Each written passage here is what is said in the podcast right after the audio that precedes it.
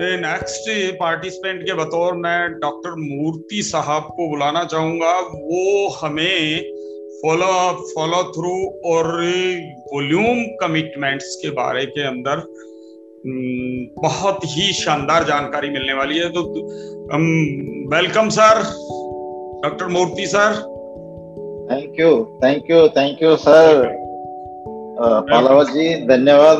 आपने बहुत अच्छा ही वेलकम किया है वाम वेलकम और thank you Devesh ji and पूरे जोधपुर टीम और सब participant so myself doctor यार मूर्ति जैसे आप सब लोग जानते हैं, आज कोई रिकॉग्निशन वाला नहीं है तो मैं सीधा टॉपिक में आता हूँ। लेकिन इससे पहले जो भी मैं आज बता रहा हूँ, इससे पहले आप लोगों से रिक्वेस्ट है कि इसको इम्प्लीमेंट करने से पहले ज़रूर आपके जो कोच और मेंटर या जो एक्टिव ग्रोइंग अपलाइन जो प्रोसेस में है और रिज़ल्ट ले रहे हैं, उनसे आप ज़रूर चेक कर लीजिए। वैसे हम सब लोग एक ही अम्ब्रेला देवेश जी के अंडर ही है, फिर भी जो है ना, आप ज़रूर चेक करना इम्पोर्टेंट है। और नेक्स्ट जो है ना आप जो भी कर रहे हैं, अगर आपसे वो करने से आपको जब वांछित रिजल्ट्स जो आप, जो रिज़ल्ट चाह रहे हो अगर वो मिल रहे हैं तो उसमें आप कोई चेंज करने की ज़रूरत नहीं है, आप उसको करते रहिए। अल्टीमेटली हमारा पर्पस यही है कि हमें एक सही कैंडिडेट को हमें सेलेक्ट करना है और उनको अपना डेस्टिनेशन तक लेके जाना है। अगर ये रिज़ल्ट आपको अगर मिल रहे हैं according to your dreams and goals आप उसमें जो भी कुछ नया चेंज करने की ज़रूरत नहीं है। आप जो कर रहे हैं, वही करते रहिए। और नेक्स्ट इंपॉर्टेंट क्या है कि आज का टॉपिक में follow up one follow up two जैसे अभी वॉल्यूम और उसका कमे मतलब बजटिंग का भी बताया है तो यहाँ पे फ़र्स्ट वॉल्यूम क्या है? सॉरी फॉलो अप फॉलो क्या है? क्यों ज़रूरी है और कैसे करना है? ये दो तीन पॉइंट्स के अंदर इसको हम नक्शल में कवर करेंगे। वैसे पहले तो फॉलो अप एक ही होता था जब हम फोर बेसिक्स करते थे तो वहाँ पे फॉलो अप एक इम्पोर्टेंट वो माना जाता है कि why follow up is important चाहे वो वन हो टू हो, अगर हम उसका बाइफर्केट करेंगे तो। अल्टीमेटली इसका इम्पोर्टेंस के लिए हम समझ सकते हैं, कल हमारा जो कंट्री मेंटर है, सुमित जी, इसके ऊपर एक बहुत बड़ा सेमिनार कर रहे हैं तो आप समझ सकते हैं कि इसका कितना इम्पोर्टेंस है। हम लकी है कि उस सेमिनार से पहले हम इस टॉपिक के बारे में आपसे बात करने का मौका मिला है। जो भी हमारा जानकारी है, मैं कोशिश करूँगा जो हम जो कर रहे हैं अपने ऑर्गेनाइजेशन में और जो हमारा एक्सपीरियंस, हम भी जैसे सीख रहे हैं अभी तक, जैसे दिनेश जी, बाबूराम जी और राठौड़ जी, ये जितने लोगों ने बताया है कि हम सब सीख ही रहे हैं और सब लोग इवन अच्छे से अपना अपना टॉपिक को विद प्रैक्टिकल एक्सपीरियंस के साथ में अभी यहाँ पे उन्होंने शेयर किया है। तो इसको आप सिग्निफिकेंसी लेके एक सिंपल ऐसा समझ सकते हैं कि कितना इम्पोर्टेंट है। जैसे अगर आपने कोई पेशेंट का सर्जन ऑपरेशन कर दिया, सब करने के बाद अगर उनका सूचरिंग करना अगर नहीं करेंगे तो क्या होगा वो, उस पेशेंट का? तो वो इन्फेक्शन होकर के वो खत्म हो जाएगा। इन द सेम वे यहाँ पे भी उतना ही इम्पोर्टेंट है। अगर आप कोई कैंडिडेट को अपने कन्वर्जेशन डीटीएम और बीपी वन बीपी वो सब कुछ कर तो दिया है, लेकिन अगर उनको आप प्रॉपर तरीके से हैंडल नहीं किया है, उनको सही तरीके से उनको फॉलो अप करने का, यानी एसेस करके उनको और क्या चाहिए, उनको सेट करने का अगर वो काम नहीं कर पाएँगे तो आगे जा करके वो कहीं ना कहीं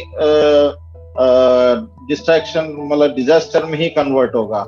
और ये इम्पोर्टेंट है कि आ, जितने भी follow up one follow up two जो भी स्टेप्स है ना वो एक दूसरे के इंटर रिलेटेड है। ये बहुत इंपॉर्टेंट पॉइंट है। क्योंकि follow up one follow up two के बीच में board plan one board plan two भी होते हैं उससे पहले DTM M M G one two N तो यहाँ पे जो शुरुआत से लेकर के यहाँ तक का अगर स्टेप्स अगर प्रॉपर सही हो रहे हैं तब तो यहाँ पे भी सही होके फिर आगे का भी उसका इफ़ेक्ट रहेगा।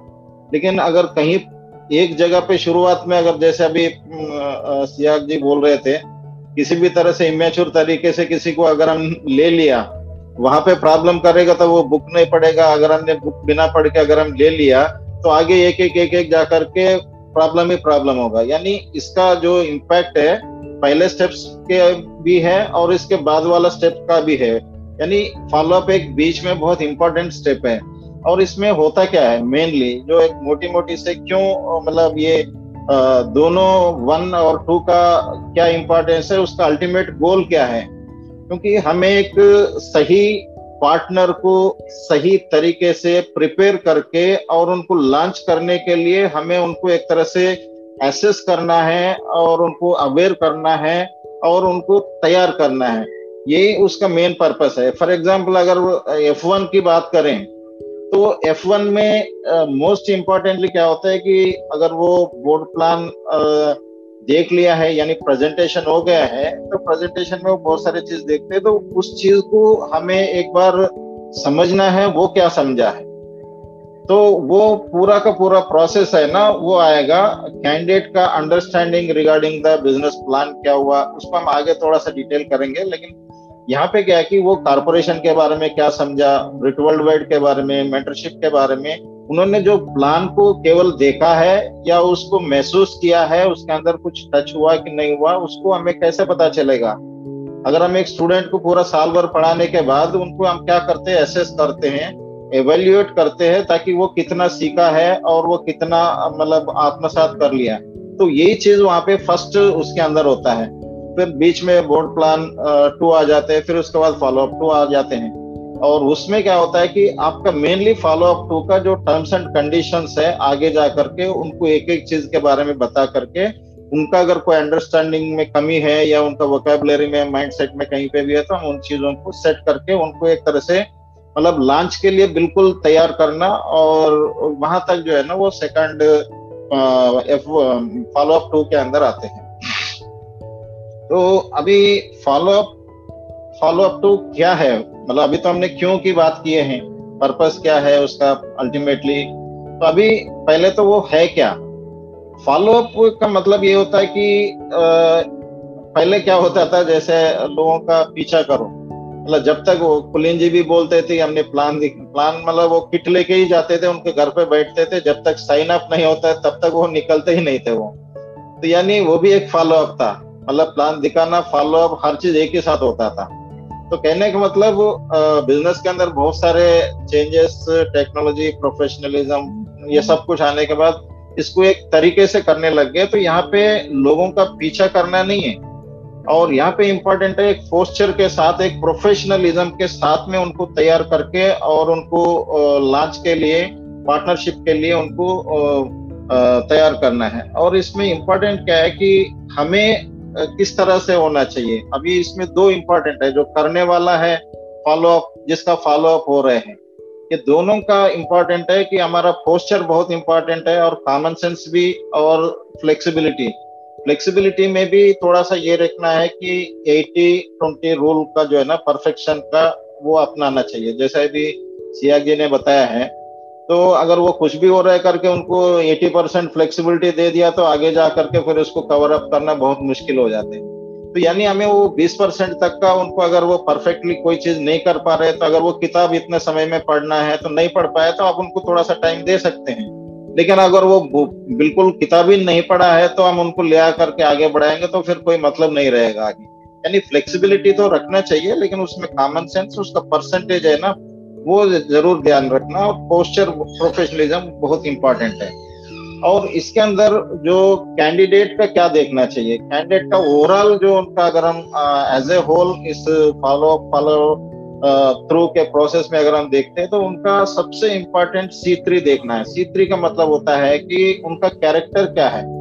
अगर वो जो मतलब अकाउंटेबिलिटी क्या है? अगर वो कैरेक्टर में बहुत सारे चीज़ आ जाते हैं। अगर सिंपल तरीके से ये है कि क्या वो अकाउंटेबल है क्या? अब वो जो बोल रहे हैं वर्ड वो निभा रहे कि नहीं निभा रहे तो इस तरह का बहुत सारे जो हैश और स्मार्ट वाला जो चीज़ है ना, वो उनके अंदर देखना चाहिए, वो कैरेक्टर के अंदर आते हैं। सेकंड सी ये है कि वो कॉम्पिटेंसी या वो कॉम्पिटेंट है, वो कर सकते हैं, फिर भी नहीं कर रहे हैं, या कर ही नहीं सकते हैं कॉम्पिटेंट ही नहीं है उस कॉम्पिटेंसी ही नहीं है उसके अंदर। ये चीज़ें हमें चेक करना है। एक तो है उनके अंदर कैरेक्टर है, दूसरा है कॉम्पिटेंसी है और तीसरा केमिस्ट्री है। क्या उनका हमारा केमिस्ट्री प्रॉपरली मिल रहे हैं? तो ये तीनों चीज़ बहुत इंपॉर्टेंट है। उसके साथ साथ उनका एटीट्यूड कैसे है माइंड सेट कैसे है और उनका जो बॉडी लैंग्वेज कैसे हो रहा है एक एक चीज़ जैसे अभी डॉक्टर हालमीवाल बोलते हैं, अगर वो प्लान दिखाते हैं तो 90 परसेंट रिज़ल्ट आते हैं। क्योंकि प्लान दिखाते समय जो प्रॉस्पेक्ट उनका अकॉर्डिंग टू उस समय का, आज का कैंडिडेट है, वो उनको भी पता नहीं रहता है जो प्लान देखने वाला और दिखाने वाला, दोनों को बाहर से पता नहीं चलता है, लेकिन उनका, दोनों का सबकॉन्शियस माइंड बात करते हैं, एक दूसरे का क्वेश्चन पूछते हैं। अगर उस लेवल पे अगर वो कंफर्टेबल रहता है तो वो हाँ में बदल जाते हैं। तो कहने का मतलब यहाँ पे भी कहीं ना कहीं हम जो सुपरफिशियल लेवल पे स्टेप्स वगैरह जो देखते हैं ना, वो तो एक फ्रेमवर्क है। Framework works if you work यानी आप अपना माइंडसेट अपना जो जितने जो पूरा साइकोलॉजी वो सब कुछ अगर आप प्रॉपर रखते हैं, तभी वो जो है ना processor is important then the process तो यहाँ पे आपका एज वेल एज जो कैंडिडेट जो पार्टनर आप, जिसको आप लेने वाला है, ये भी दोनों तरफ़ से इम्पोर्टेंट है। यानी अगर make your first circle right जो हम कॉन्सेप्ट बोलते हैं, अगर हमने उनको किताब पढ़ने के लिए दे दिया लेकिन हम खुद ही उस किताब को नहीं पढ़ा। तो फिर उनको अगर हम कोई चीज़ पूछेंगे तो भी, क्या चीज़ उनसे पूछ रहे हैं एवेल्युएट कर रहे हैं? जैसे टीचर लेक्चरर या प्रोफेसर पढ़ा रहे हैं एग्ज़ाम लेना है तो पहले इनको तो पता होना चाहिए कि सब्जेक्ट क्या है, कैसे है। तो इस तरह का ये चीज़ें ध्यान रखना है और फॉलो अप और फॉलो थ्रू जैसा अभी पालावत जी भी, ने भी बताया है और जनरली हमें सुनने को मिलता है follow up is not an event it is a process यानी आपको दूसरा इसमें एक तो फॉलो अप है और फॉलो थ्रू है। ये दोनों का जनरली लोगों का एक तरह से कंफ्यूजन रहता है। ये कब स्टार्ट होता है? जैसे अभी हम जनरली हम समझते हैं कि प्लान दिखाने के बाद या प्रेजेंटेशन के बाद फॉलो अप शुरू हो जाते हैं। लेकिन वो तो एक फ्रैक्शनल हम समझ रहे हैं। जिस दिन आप किसी को अपना लिस्ट में नाम लिखते हैं ना, उसी समय से फॉलो अप शुरू हो जाते हैं। और डायमंड एंड डेबो जाने तक का फॉलो अप जो है ना चलता ही रहता है। यानी अगर आपने बोर्ड प्लान वन तक बिना फॉलो अप का तो वहाँ तक आ ही नहीं सकते हैं मतलब कैंडिडेट आपने उनको लिस्ट में बनाया डाल दिया फिर उसके साथ में आपने कन्वर्जेशन किया फिर उसको आप एम जी वन किया ये सब में क्या हो रहा है? कहीं ना कहीं तो आप फॉलो अप तो कर ही रहे ना उनको बार बार उनसे आ, मिलना या फिर उनको टाइम लेना मीटिंग फिक्स ये सब कुछ भी एक तरह से फॉलो अप है यानी एक तरह से ये पूरा एक है, जब फॉलो अप हो रहा होता है, उस समय तो वो इवेंट है, उस इवेंट के अंदर क्या क्या करना चाहिए वो सब आएगा। लेकिन ये पूरा का पूरा एक तरह से it's not only single event it is a multiple events का एक प्रोसेस है। और दूसरा जो फॉलो थ्रू वाला होता है ना, वो तो प्योरली प्रोसेस है, क्योंकि वहाँ पे क्या होता है, एक प्रोस्पेक्ट या एक कैंडिडेट एक डिस्ट्रीब्यूटर में कन्वर्ट होता है, यानी एक तरह से वो जितना जैसा भी सिया जी ने बताया है, वहाँ पे जो जो चीज़ उनके साथ करना है ना, वो सब कुछ करने के बाद एक एक तरह से रॉ मटेरियल से एक प्रोडक्ट तैयार हो जाते हैं, एक शुरुआत के प्रोडक्ट तो उस तरह का वो पूरा का पूरा उसके अंदर आते हैं जो लास्ट या प्रीवियसली हम उनको जो बोलते थे गेटिंग स्टार्टेड एक तरह से जो है ना, वो फॉलो थ्रू के अंदर आते हैं। तो बहुत सारे अगर हम पुराना सीरीज़ को देखते हैं तो ये दोनों एक साथ ही होते हैं फॉलो अप फॉलो थ्रू लगभग एक ही तरफ़ से होते हैं। तो यहाँ पे हाँ कुछ इंपॉर्टेंट बात ये है कि कभी कभी क्या होता है कि हम, ऐसा नहीं है कि हम फॉलो फॉलो थ्रू करना ही करना है। तो अभी जैसे हम बात किए थे कभी कभी हमारा कॉमन सेंस भी इस्तेमाल करना है कि कुछ समय जो टोटल प्रोसेस के अंदर भी कुछ चीज़ों को हमें एक एक बार स्किप भी कर सकते हैं, ताकि अगर हम जो समझ रहे हैं, जो हम एक्सपेक्ट कर रहे हैं, वो चीज़ अगर सब कुछ वहाँ पे हो रहे हैं तो follow up one follow up two में जो पूरा प्रोसेस में जो होना चाहिए वो सब कुछ अगर एक ही में हो रहा है तो आप एक चीज़ को आप स्किप भी करके आप आगे बढ़ सकते हो। बट इसका मतलब ये नहीं है उनको प्री मेच्योरली आप उनको जो है ना एक आ, मौका दे करके उनको एक कम मतलब वो उस तरह से लेके आना है। तो ये एक इम्पोर्टेंट है। व्हाट आर द कंपोनेंट्स यानी कंपोनेंट्स क्या है इसके अंदर? सबली अगर मेनली अगर हम बात करते हैं तो aware and assess partnership understanding यानी उनको एक तरह से हमें समझना है वो कितना आ, समझ रहे हैं पार्टनरशिप को उसके अंदर जो क्या क्या होता है वो सब कुछ प्रॉपरली फॉलो हो रहे हैं बुक पढ़ना है या सीडी सुनना ये सब कुछ। और दूसरा है कुछ उनका ऑब्जेक्शन होंगे वो भी हैंडल करना है। और उनका ड्रीम बिल्डिंग है रिलेशन बिल्डिंग है रिलेशनशिप बिल्डिंग है और टर्म्स एंड कंडीशन और इस तरह से जो कोई कोई भी रेड फ्लैग होते हैं ना तो यानी मेरे पास समय की प्रॉब्लम है मैं टाइम नहीं निकाल सकता या फिर मेरा बच्चे छोटे इस तरह का जो भी कुछ ऐसा है ना, क्योंकि वो उसके बिना तो होगा नहीं। तो उस तरह का कुछ रेड फ्लैग्स है तो भी उसको हटाने की ज़रूरत पड़ती है और बजटिंग और टूल्स जो हम देते हैं ना, उनको सुन रहे हैं कि नहीं सुन रहे हैं। कुछ डेमोस करना है, उनका ड्रीम्स एंड वैल्यूज़ के बारे में बात करनी है और कुल मिला करके उनको एक पार्टनरशिप रेस्पॉन्सिबिलिटी के लिए तैयार करना। ये कुछ ऐसे चीज़ें हैं जो इसके अंदर होते हैं। और इसमें एग्जैक्टली exactly होता क्या है उस इवेंट में, अगर उसमें दो चार पॉइंट अगर हम बात करें तो ये कहाँ पे होना चाहिए? ये मतलब जो how follow up one follow two कैसे होते हैं, या उसके अंदर कंपोनेंट्स क्या क्या होते हैं, उसको अगर हम देखते हैं तो फॉलो अप वन और फॉलो अप टू दोनों जो है ना, तीस चालीस मिनट से ज़्यादा नहीं होना चाहिए। और कहाँ पे होना चाहिए? पहले तो अपना जो प्रोसेसर या जो है ना कोच के घर में होना चाहिए या कैंडिडेट के घर में होना चाहिए, एक अलग अलग जगह पे अलग अलग फ्लेक्सिबिलिटीज है, लेकिन आजकल उसका पूरा एक क्लियर है कि जूम मीटिंग हो रहे तो कहीं कभी भी आप है ना जूम मीटिंग में सब कुछ कर सकते हो फेस टू फेस इस तरह के हो सकता है। नेक्स्ट जो है ना बिफोर जो है ना, आप फॉलो अप फॉलो टू का जो वो ले रहे हैं, उससे पहले उनको प्री जैसे अभी दिनेश जी ने जो प्रोसेस करके उन्होंने एक टाइम फिक्स किया ना उसी तरह से आपको फॉलो जब करने से पहले जब आप बोर्ड प्लान दिखाने के बाद तुरंत जो है ना इस बिज़नेस का सीक्रेट ये है कि मीटिंग आफ्टर मीटिंग मीटिंग से मीटिंग निकालना। यानी आप फॉलो अप करने जा रहे हो लेकिन उससे पहले वो फिक्स हो, हो चुका होना चाहिए। कभी कभी तो कुलिन जी बोलते हैं कि उनका सीडी के अंदर वो फॉलो अप कभी कभी आपको प्लान दिखाने से पहले ही मतलब आपका प्लान दिखाने का, उसके बाद फॉलो अप करने का दोनों एक ही साथ वो करते हैं। अगर फॉलो अप के लिए उनके पास टाइम नहीं है तो वो कभी कभी जो है ना, वो प्लान दिखाने का भी वो आगे जा करके वो दोनों एक साथ करते हैं। यानी उतना इम्पोर्टेंस है जो फॉलो अप प्लान दिखाने के बाद। तो ये चीज़ें, और ये लगभग है ना जस्ट चाहे वो बोर्ड प्लान वन के बाद हो बोर्ड प्लान टू के बाद हो यानी प्रेजेंटेशन के बाद आपको 24 घंटे से 48 घंटे के अंदर आपका फॉलो अप होना चाहिए। इसका सिंपल है कि अगर तवा गर्म है तभी रोटी आप सेक सकते हो। अगर आपने उन्हें प्ला, प्लान दिखा कि वो दो चार दिन के बाद आप कहीं भूल गए वो कहीं भूल गए फिर उसके बाद में आप कॉल करोगे तो वो उस समय तक वो कुछ ना कुछ उनके अंदर आ जाएगा वायरस आ जाएगा वैसे इंफॉर्मेशन डाइल्यूट हो जाएगा लाइफ के अंदर आ जाएगा तो वो ज़रूरी है कि उनको उस समय के अंदर ही वो करना है। लेकिन यहाँ पे भी कॉमन सेंस आप अप्लाई कर सकते हो। ज़रूरी नहीं है कि 24 तुरंत भी आप करके आगे बढ़ सकते हो। यानी कुल मिला के यहाँ पे flexibility common sense and posture professionalism इन चीज़ों को आप अप्लाई करके अपने हिसाब से आप उसमें आगे बढ़ सकते हो। यहाँ पे अगर हम एग्जैक्टली फॉलो अप वन में, वास्तव में क्या होना चाहिए अगर हम उसकी बात करते हैं तो जो भी हम प्लान दिखाते हैं और उसके बाद में हम उनको कुछ टूल्स या कुछ बुक दे करके भेजते हैं, कभी भी हम फॉलो अप पैक के बिना उनको नहीं भेजते हैं, ताकि उनको दोबारा फॉलो अप करने का हमारे पास एक मौका रहता है। दिस इज़ ए फंडामेंटल वो एक उसके अंदर आते हैं।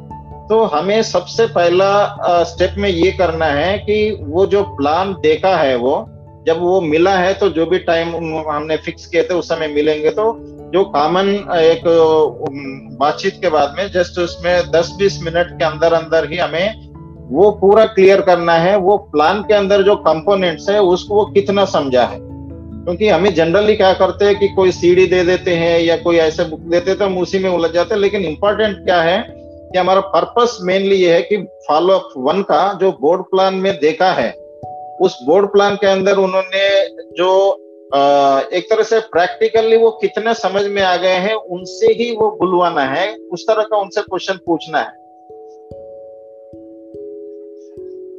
तो फॉर एग्ज़ाम्पल वहाँ पे आप ये पूछ सकते हो जो आपने उनको पहले से ही पढ़वा रहे हैं कौन सा business of twenty first century लेकिन यहाँ पे आप आने के बाद उनको जो इंडस्ट्रियल एज और इंफॉर्मेशन एज के बारे में अपने प्लान में बहुत सारे चीज़ दिखाया। लेकिन आपके अंदर वो उसका कितना इंपॉर्टेंस है आप कितना समझ रहे हो वो क्या समझ रहे हैं? अगर वो चीज़ समझा नहीं आप, आप उनको आगे ले जा रहे तो आगे जा करके बहुत प्रॉब्लम होगा वो एक तरह से लाइबिलिटी बनेगा।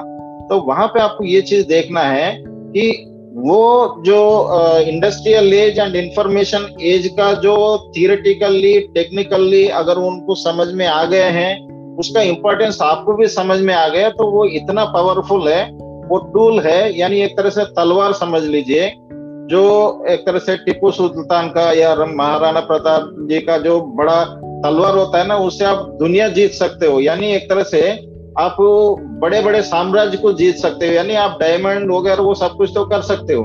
लेकिन हमें खुद भी कभी कभी फॉर्मेलिटी के हिसाब से वो बता करके, वो ये करके इंडस्ट्रियलाइज इंफॉर्मेशन करके हम आगे बढ़ते हैं तो कभी कभी उसका इम्पोर्टेंस या उसका जो गंभीरता है ना, वो वो समझ नहीं पाते हैं। हम तो पूरा उसमें रहते किताब पढ़ा है कि नहीं पढ़ा किसा सीढ़ी सुना, नहीं सुना।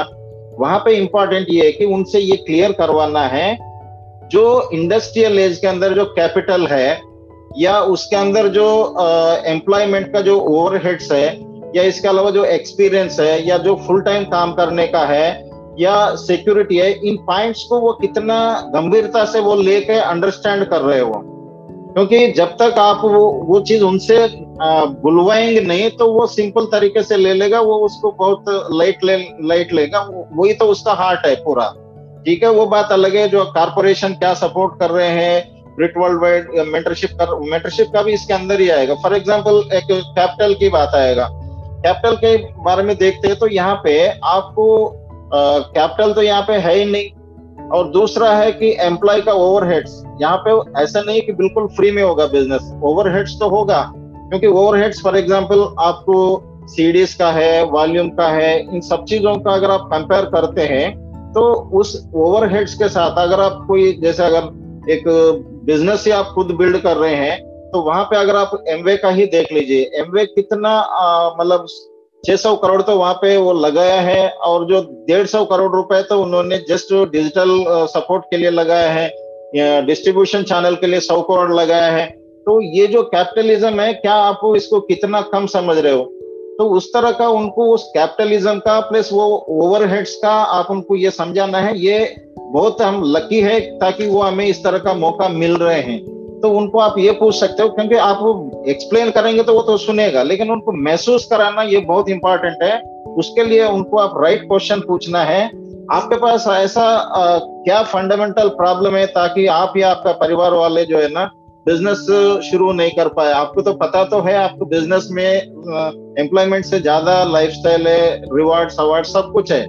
लेकिन क्यों आप जो है ना ऐसा क्या रोक रहे थे आपको जो आप इसको नहीं कर पाए? तो उनसे आप है ना इन चीज़ों को बुलवाना पड़ेगा, क्योंकि हमारे पास कैपिटल नहीं था, हमारे पास एक्सपीरियंस नहीं है हमारा फुल टाइम जो जॉब है तो उनको वो जॉब है ना मतलब discipline part time effort this word is most important word है ये। क्योंकि कभी कभी क्या होता है कि हम जाने अनजाने में जो पार्ट टाइम चीज़ को हम बहुत सिंपल ले लेते हैं, हम तो नौकरी छुड़वा देते हैं या जो है ना फुल टाइम करते, ये बहुत एक तरह से मिसलीडिंग और कोई भी एक मिडिल क्लास एक काम, आम आदमी है ना, वो उसको रिलेट ही नहीं करेगा। वो आप बिज़नेस में हमें बिज़नेस में आने के बाद हम जो कुछ दिन एक्साइटमेंट उस समय के बाद में हम जो नौकरी छोड़ने की बात तो करते हैं।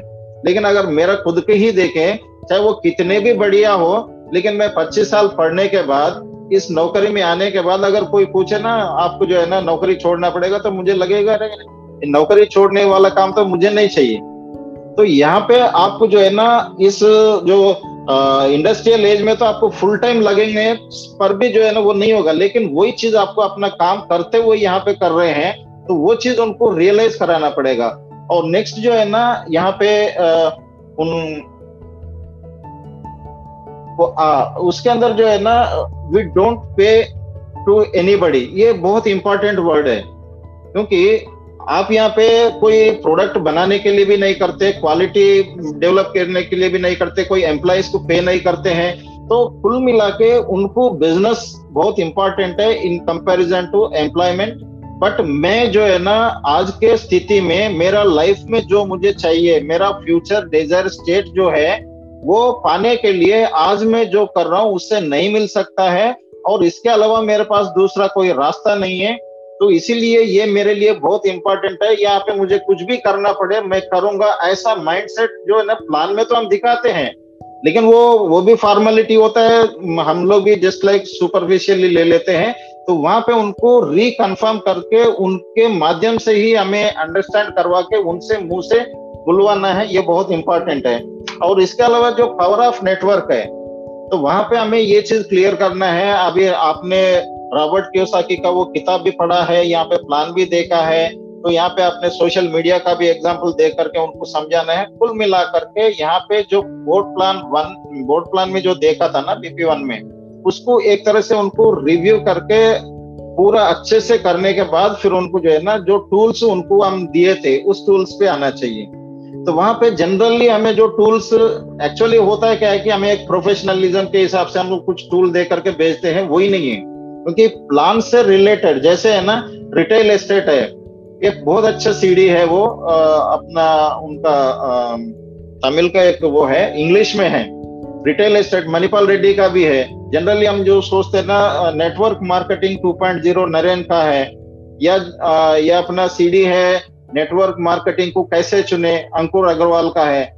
इसके साथ साथ जो है ना हाउस होल्ड गोल्ड का एक चैप्टर है जो स्टील टिवेल्थन वो वाला, वो हमारा पैसा जो हम प्लान में दिखा रहे हैं ना, उसी से रिलेटेड कुछ चैप्टर्स या कुछ सीरीज़ उनको जो दिया है, ताकि हम उसको रिव्यू करने केवल तो वो कर लिया तो हमें जो है ना बोर्ड प्लान वन का जो है ना प्रॉपर तरीके से फॉलो अप हो जाते हैं।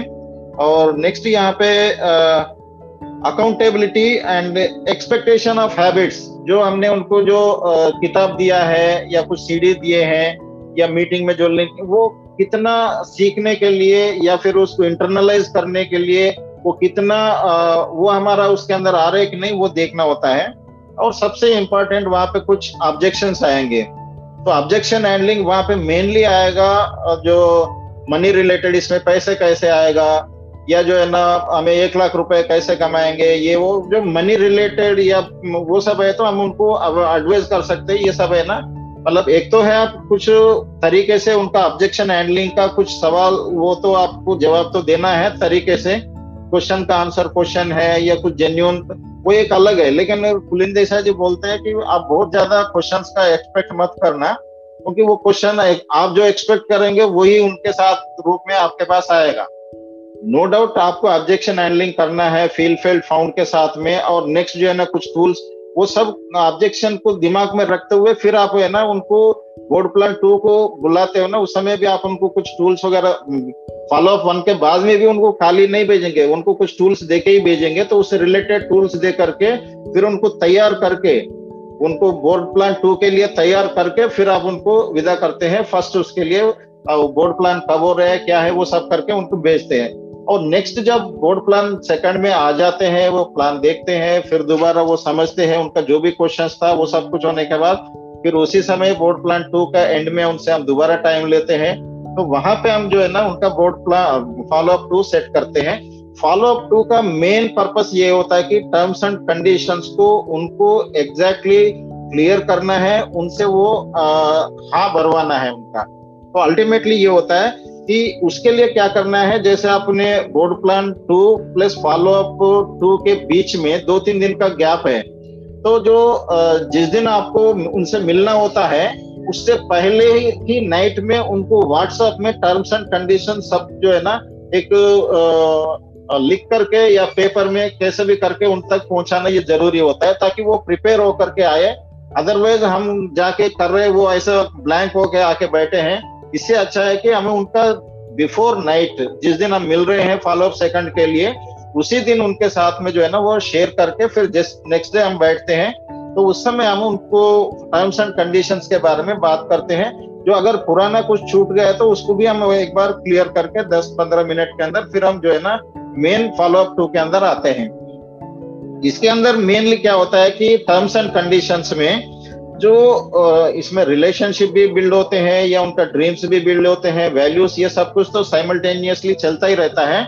यहाँ पे उनसे हम पूछेंगे, एक पेपर हम उनके पास रख लेंगे और वो उनसे जो भी बात करते रहेंगे, जो डेली गोल्स है वीकली गोल्स है वीकली कमिटमेंट्स है मंथली कमिटमेंट्स है, जो इसमें बुक पढ़ना पड़ेगा, किताब पढ़ना पड़ेगा, ये सब है, वो सब देखते हुए फिर कुछ रेड फ्लैग्स है क्या, इसके लिए आपको टाइम मनी एफर्ट तो डालना पड़ेगा।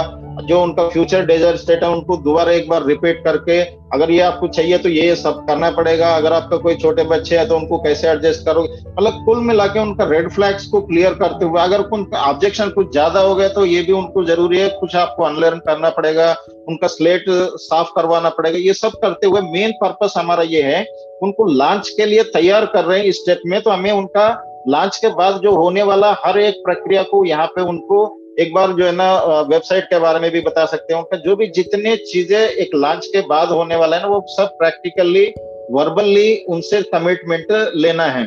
तो इसमें जैसे सर ने बताया है, यहाँ पे सबसे इम्पोर्टेंट क्या होता है कि हमें केवल वही नहीं करना है कि हाँ मैं ये भी करूँगा, वो भी करूँगा, ये सब तो वो तो बोलेंगे ही बोलेंगे। लेकिन वहाँ पे प्रैक्टिकली उनको बजटिंग में लेके आके इस बिज़नेस के अंदर आपको फॉर uh, एग्ज़ाम्पल बता रहा हूँ आपको एजुकेशन तो लेना है बिना एजुकेशन तो होगा नहीं। फॉर एग्ज़ाम्पल आपको अपना जो भी इन्वेस्टमेंट्स uh, है जो भी आपका खर्चे हैं लाइफ के अंदर अलग अलग जगह पे जो नॉन प्रोडक्टिव या उसमें जो आपका लाइफ में कोई बहुत अच्छा कंट्रीब्यूट नहीं करने वाला चीज़ों को आप कट करके यहाँ पे आप इन्वेस्ट करना है। और इसके लिए आपको लगभग आपको सालाना केवल अगर डायमंड पैक की बात करें लगभग बीस तीस हज़ार रुपए आपको एजुकेशन पे खर्चा होगा, क्योंकि आप लाखों का पैसा बनाने के लिए जा रहे हो तो इतना तो आपको करना पड़ेगा, वो कहाँ से कट करना है, हम बैठेंगे अलग से, लेकिन ये इसके लिए आप तैयार है कि नहीं। तो उस तरह का एक एक चीज़ के लिए उनको टाइम मनी एंड एफर्ट आप कहाँ से समय निकालोगे, उनको एक एक जिस तरह का एक एक पैसा जो हम खर्च करने वाला, वो चीज़ भी उनके साथ लिखवाते हैं, जो लाइफस्टाइल के ऊपर कितना खर्चा हो रहे हैं अननेसेसरी कितना खर्चा हो रहे हैं। उनको एक पेपर में रखवा करके क्या आप इन चीज़ों को कन्वर्ट करके आप अपने बिज़नेस में इन्वेस्ट करने के लिए आप तैयार है? या इस तरह के आप अपना फाइनेंशियल हैबिट्स को जो है ना थोड़ा सा चेंज करना पड़ेगा, उसके लिए तैयार है? ये तो आपको करना पड़ेगा। तो इस तरह का पूरा उनका बजटिंग करके उनका हैबिट्स का, उनका टाइम का, हर चीज़ का जो है ना उनको बिल्कुल तैयार करके हम आने के बाद में मेरे पास टाइम नहीं था, मेरे बच्चे छोटे हैं इस तरह का नहीं है। टोटल उनको एक तरह से हंड्रेड लोडेड गन के जैसा पूरा तरह से तैयार करके उनको लॉन्च के लिए करेंगे। वहाँ पे भी हमें लास्ट में सीधा सीधा हम ये नहीं करेंगे, हम आपको फॉलो अप हो गया तो इसका मतलब ये नहीं कि उनको हम लॉन्च कर ही लेंगे। तो वहाँ पे भी फिर भी उनको बताया कि देखो हमने अभी ये किताब पेपर में जो लिखा है ना, ये आपके पास रख लो। आप घर जाके अच्छे से सोच लो। और जो वहाँ पे इम्पोर्टेंट ये है कि जैसे अभी प्रीवियस स्पीकर्स ने बताया कि वहाँ पे एक के साथ में आप डील किया, वो घर जाके दूसरे के साथ स्पाउस के साथ डिस्कस करके कल आपको दूसरा कुछ सुना रहे तो पहले से ही हमें ये ध्यान रखना है डिसीज़न मेकिंग दोनों है या एक ही है? अगर एक ही है तो दूसरे को भी बुला करके उनके साथ में ही हमें ये सब कुछ जो एक्सरसाइज करना ज़रूरी है। अभी उनको ये बोलेंगे, ये सब कुछ करने के बाद अगर आप कमिटेड है हंड्रेड परसेंट कॉन्फिडेंट है। अभी ये सब कुछ आपको क्लियर है। आपको ये बिज़नेस स्टार्ट करने के बाद पार्टनरशिप रेस्पॉन्सिबिलिटीज और टर्म्स एंड कंडीशन आपको समझ में आ गए हैं। फिर भी जो है ना, आप तैयार होंगे तो कल कॉल करेंगे तो मैं, अगर आपका कल कॉल आए तो हम ये समझेंगे कि आप इसके लिए कमिटेड है। तो उसके बाद हम उनको बोलेंगे कि हम अपना कोच के साथ में आपको एक बार कंफर्म रिकंफर्म कराएँगे। उनके बिना हम आपको लॉन्च नहीं कर सकते। अल्टीमेटली द मेंटरशिप टीम और जब मेंटर ही आपको जो है ना फाइनल अथॉरिटी है वो आपको लॉन्च करने का करके फिर उनको uh, उनको लूप में लेकर के फिर उनके लिए अपॉइंटमेंट सेट करके फिर वहाँ से आप है ना फॉलो अप टू एंड करते हैं, वो भी एंड करते समय भी आपको जो है ना, दो दिन के लिए उनको टूल्स भी देना पड़ेगा वहाँ पे। जो मेन टूल्स वहाँ पे ये आते हैं कि जैसे हम लोग तो देते हैं नरेन का जो नेटवर्क मार्केटिंग 2.0 है और या फिर पुलिन जी का जो की टू फाइनेंशियल फ्रीडम वो वाला है। यानी वहाँ पे आपको ये ध्यान रखना दो सीडी एक वीडियो, एक ऑडियो के साथ में। एक तो फॉलो अप रिलेटेड या स्टार्टिंग रिलेटेड और एक वीडी वीसीडी इन चीज़ों को जो है ना, आप अपने हिसाब से उनका प्रोफेशन उनका लैंग्वेज और उनका प्लेस इन चीज़ों को देखते हुए आप है ना, ये देख करके फिर वो मेंटर के साथ में मिलाने के लिए टाइम फिक्स कर सकते हैं। इस तरह का खत्म होने के बाद फिर वो सियाग जी वाला जो है ना लॉन्च वाला वो शुरू हो जाते हैं।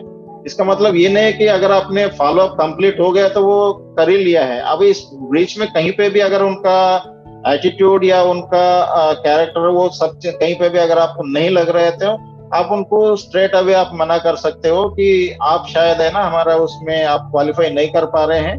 आप कुछ दिन आप प्रोडक्ट्स यूज़ कर लीजिए और उसके बाद में अगर आप हमारा माहौल में आते रहिए। अगर हम चाहे तो हम आपको आगे जो है ना देखेंगे। तो एक छोटा सा एग्ज़ाम्पल मैं बता रहा हूँ। यहाँ पे इम्पोर्टेंस कितना है कि अगर जो दयानंद जी एक डायमंड है, उनके ग्रुप में, यहाँ पे उन्होंने बिज़नेस प्लान बीपी वन दिखाया है, वो सब कुछ होने के बाद, वो ऑनलाइन में दिखाए थे। यूएस के अंदर वो उनके अपने जो दीपक जी का मीटिंग में गए थे। जो फाइनल उसके लिए गए थे तो वहाँ पे ओपन जो बिज़नेस एवेल्युएशन मीटिंग था, उसके बाद में उन्होंने इस बात पे उनको रिजेक्ट कर दिया है। आपके जो एटिकेट्स है ना जूम मीटिंग के अंदर सही नहीं थे, इसीलिए हम आपको नहीं ले रहे करके उनको रिजेक्ट कर रहे हैं। रिजेक्ट मीन्स जो है ना, उनको वहाँ पे वो बताया कि आप दोबारा आ जाना, ये हमारा नॉर्म्स है स्टैंडर्ड्स है।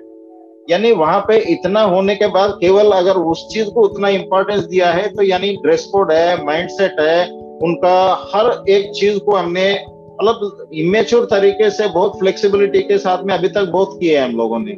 लेकिन यहाँ पे हमें एक स्टैंडर्ड्स को आप जितना इंपॉर्टेंस दे करके अगर हम आगे बढ़ते हैं तो उतना ज़्यादा बिज़नेस होगा अच्छा होगा। सो so, शायद मैं अपने तरफ़ से क्योंकि इट्स अ बिग टॉपिक और इसके अलावा कल हमारा कंट्री मेंटर इसी टॉपिक के ऊपर हमें बहुत नॉलेज देने वाला है तो हम उसमें सब लोग हम और सीखेंगे इसको अप्लाई करेंगे। हम सब लोग सीख ही रहे हैं इस टॉपिक को लेकर मतलब पूरा प्रोसेस को लेकर के। So all the best thank you back to the host Palawat ji and thank you Devesh ji for giving this opportunity talk with you all the our friends thank you sir thank you thank you thank you doctor साहब। बहुत ही ज़बरदस्त एक एक words में अब review नहीं कर सकता, लेकिन नो डाउट एट ऑल बहुत सारी चीज़ें आज हमने सीखी आपसे। बहुत कुछ डायमंड के रूप में हम देख रहे थे और आप बोल रहे थे तो है ना अकॉर्डिंग ऐसे ही कि, कि हम सुनते जाएँ डॉक्टर साहब। कुछ सीमाएँ हैं टाइम की तो thank you so much again once again